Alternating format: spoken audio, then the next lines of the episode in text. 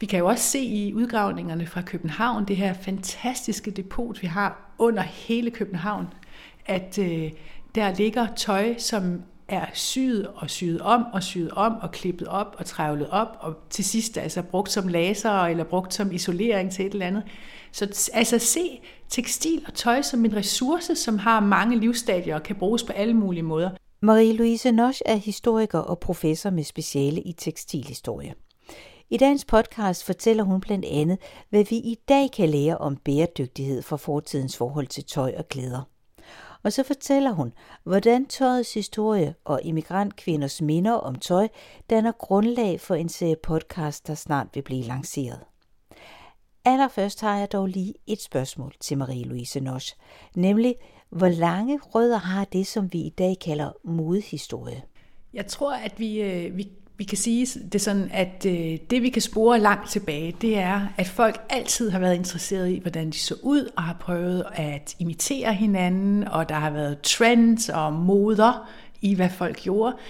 Men rigtig mode, fashion, altså det her system, hvor vi skifter garderober hver sæson og øh, har nogle, nogle store firmaer, som er trendsetter, det er et moderne fænomen. Det har med industrialiseringen at gøre, det har med kapitalismen at gøre, hvor det handler om, at man har en cyklus, hvor øh, der er forskellige sæsoner, som hele tiden skal producere noget nyt. Og det er et fundamentalt nyt fænomen.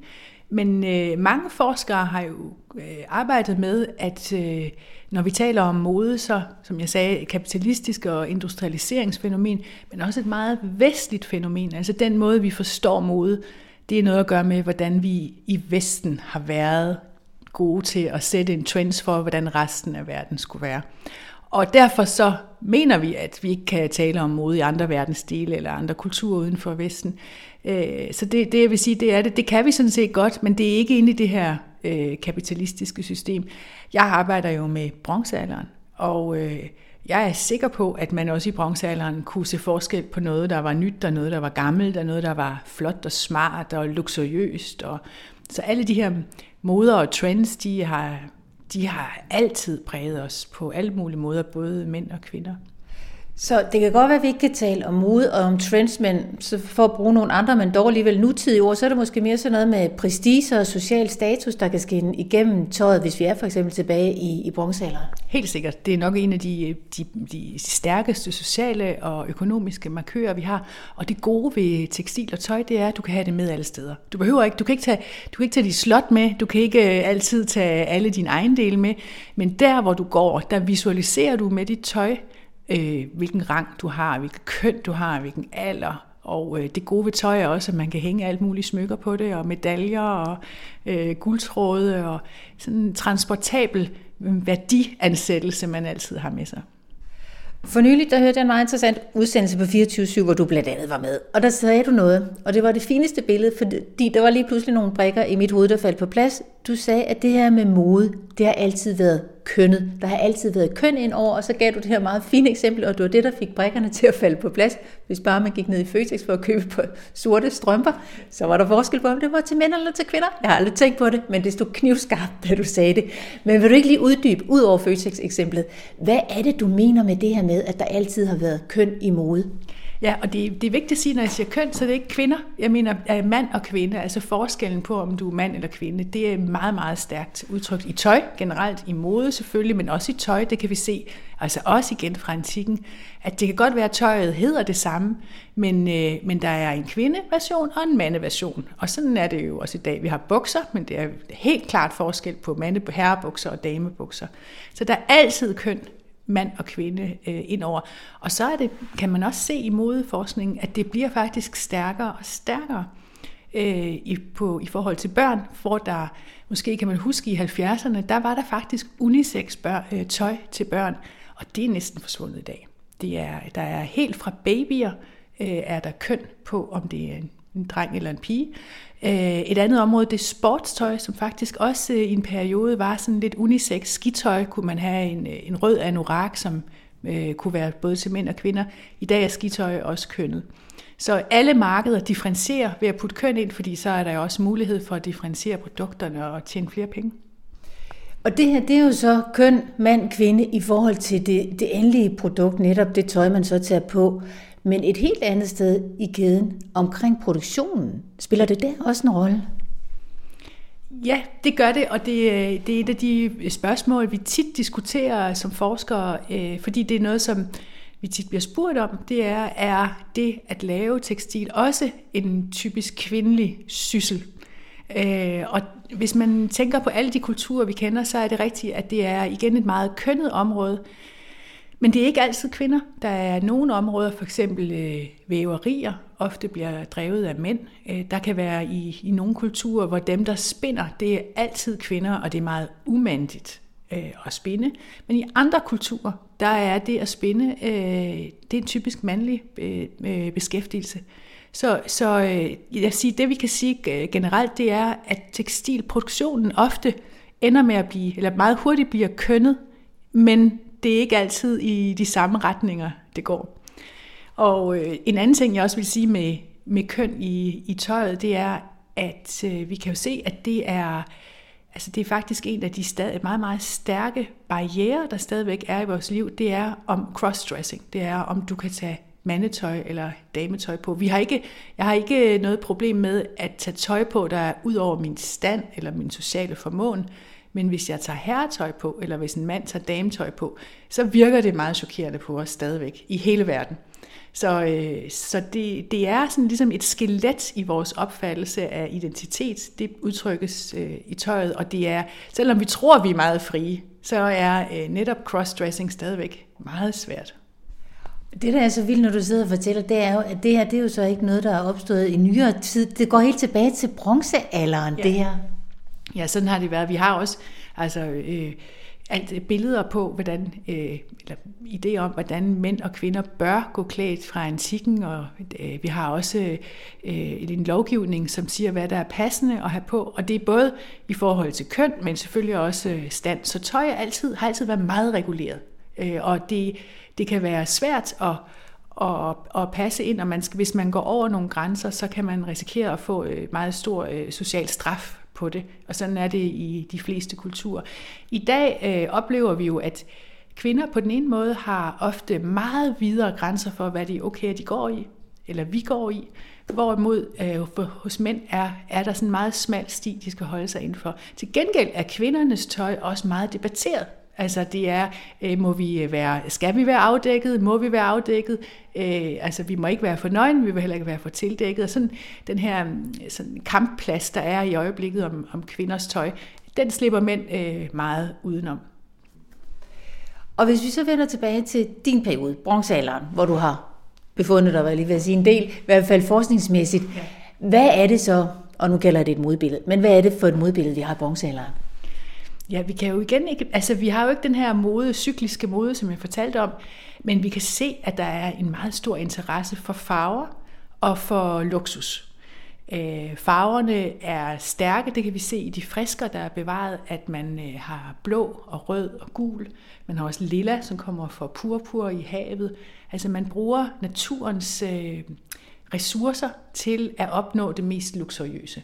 Vi kan se på den måde, at tøjet smyger sig om kroppen, især på kvinder, at øh, man bruger tøjet til at fremhæve kvindelige former, man bruger til at fremhæve hofterne og brysterne, og, øh, og man øh, bruger forskellige væveteknikker til at lave linjer på, på tøjet, som fremhæver for eksempel øh, ens udskæring, eller, eller hvordan man kan sidde, øh, tøjet sidder på skuldrene.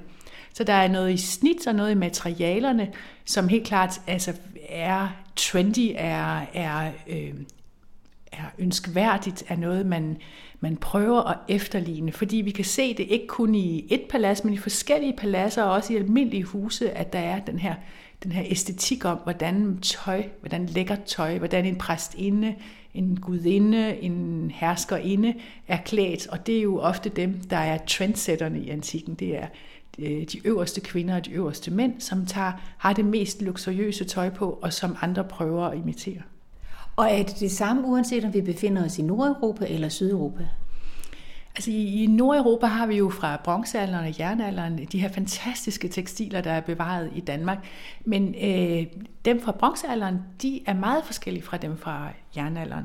I bronzealderen er de ensfarvede, altså de er farvet ligesom den uld, vi har, og vi har ikke fundet nogen farvespor i det, så man kan sige, at i bronzealderen var trenden måske at øh, det skulle være nogle meget, meget lækre kvaliteter. Den uld, der bliver brugt i bronzealderen, er af meget, meget fin kvalitet. Meget, øh, så, så det er mine kolleger på Nationalmuseet, der kan vise, at der er sådan en, en, en luksusidé, der ligger i uldkvaliteten, men ikke så meget i øh, farverne, i mønstrene og, øh, og i, i snittet. Øh, snittet bliver så øh, helt anderledes i jernalderen, og der kommer farver ind, og der kommer også striber og tern ind. Altså man væver i, med forskellige farvede garner, i både i træn og islet, sådan så man kan få øh, mønstre ind i det.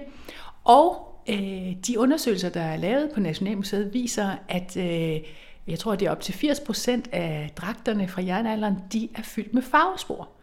Så øh, så det betyder, at øh, man har farvet, man har sikkert farvet over flere gange. Måske øh, hver forår har man puttet nye farvestoffer i for at friske farverne op, fordi der ligger forskellige farvespor inde i fibrene.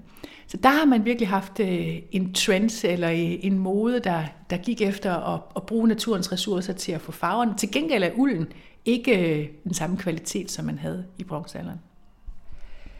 I dag taler vi jo stort set alle sammen om bæredygtighed, ikke mindst inden for øh, modbranchen. Er der nogle ting, man kan lære ved blandt andet at gå helt tilbage til bronzealderens produktion og, og måde at håndtere tøj på? Det er der helt sikkert. Øh, og det er selvfølgelig et meget komplekst område, men øh, jeg vil sige, hvis vi begyndte at bruge flere naturmaterialer, som man jo altid har gjort i oldtiden, indtil man opfandt øh, oliebaserede og syntetiske fibre. Men det at bruge hør og, og øh, uld, Dels også bomuld, selvom der er andre problemer med bomuld i dag, fordi bomuldsproduktionen er så ødelæggende mange, for mange landområder. Men, men naturfibre, de nedbrydes bedre, øh, og de er faktisk også øh, rare at have på kroppen mange gange. Øh, det vil gøre, at øh, forureningen på grund af tekstil øh, ikke vil være så stor, som den er nu. Så, så fibrene kan vi gøre noget på, men jeg synes endnu mere, det er, at vi skal genbruge tøjet på den måde, at vi skal bruge det længere, og vi skal give det videre, vi skal reparere det.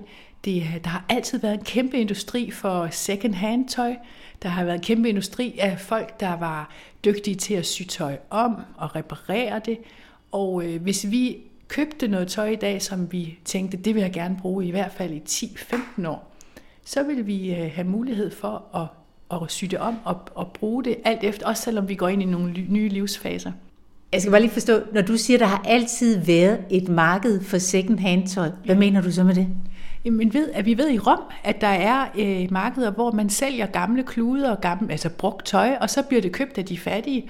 Øh, der, øh, det, det ved vi fra de romerske forfattere, og vi ved også i, fra egyptiske papyri, at øh, der er tøj, som bliver købt fra hinanden, og der er tale om, at øh, nogen går i hinandens tøj og sådan noget. Så det, det at, at at flere mennesker bruger det samme tøj, er helt normalt, og det bliver syet om. Vi kan jo også se i udgravningerne fra København, det her fantastiske depot, vi har under hele København, at øh, der ligger tøj, som er syet og syet om og syet om og klippet op og trævlet op og til sidst altså brugt som laser eller brugt som isolering til et eller andet. Så altså se tekstil og tøj som en ressource, som har mange livsstadier og kan bruges på alle mulige måder. Det tror jeg kunne, kunne ændre virkelig meget. I dag siger man jo, en ny rapport fra Greenpeace viste, at vi bruger vores tøj i gennemsnit tre år. Det er meget, meget kort.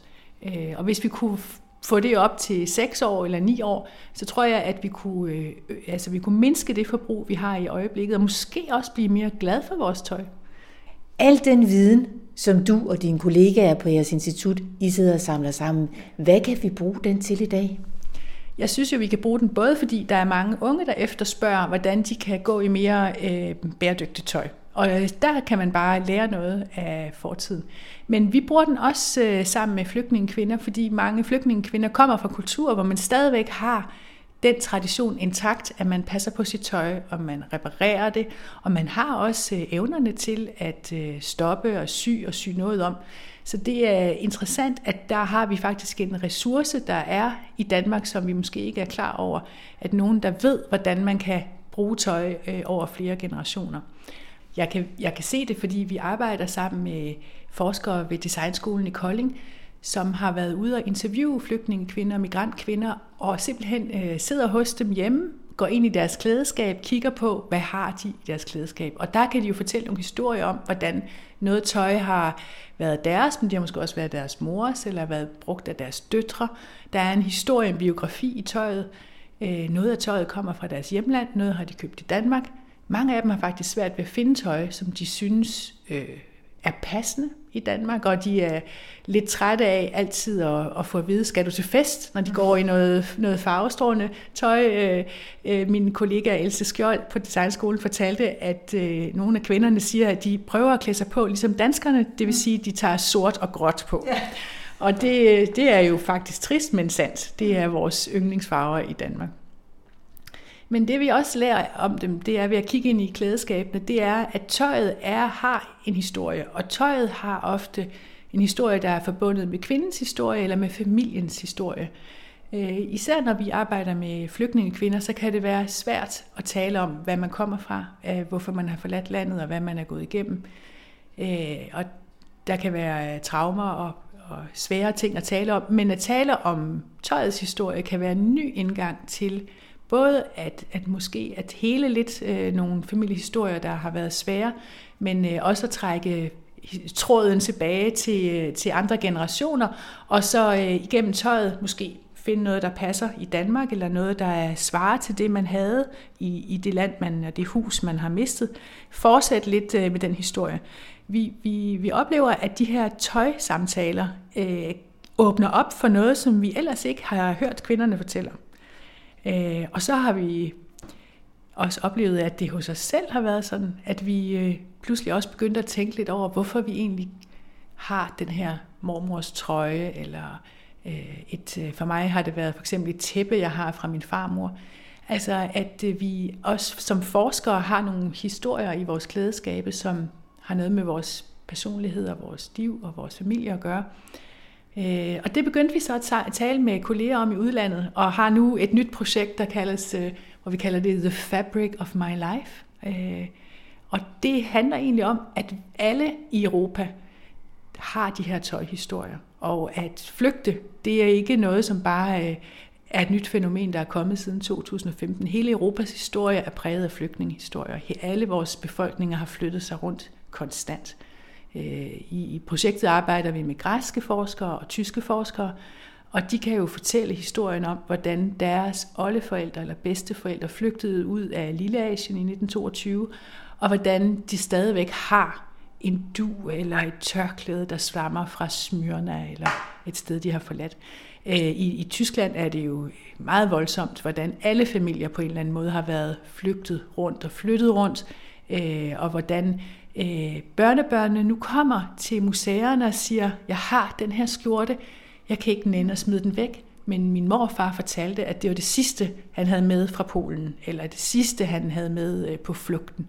Altså, så der er de her sidste minder, som jo nok skyldes, at, at de andre ting, der var blevet taget med, som måske havde en værdi, dem har man været nødt til at sælge undervejs, men tøjet er det eneste, der, der er tilbage som man stadigvæk øh, har beholdt, og som man ikke rigtig ved, hvad man skal gøre, men man ved, at det rummer øh, familiens historie. Og alle de her historier, hvor bliver de samlet og formidlet hen? Jamen det bliver netop samlet i podcast, ligesom det vi, vi laver her. Vi laver øh, podcast og interviewer folk op og beder dem om at komme med deres øh, et stykke tøj eller tekstil, som betyder rigtig meget for dem, og fortælle deres historie ud fra det.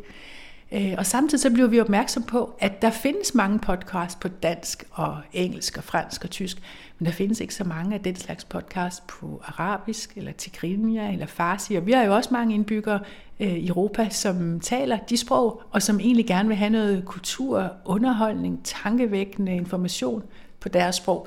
Så vi har gjort en, en dyd ud af at lade, sige, at man skal fortælle på sit modersmål, og øh, man kan også bare selv øh, sende os podcast, hvor man fortæller om sit tøj og sit liv, øh, uden at vi behøver at forstå helt, hvad det, hvad det handler om.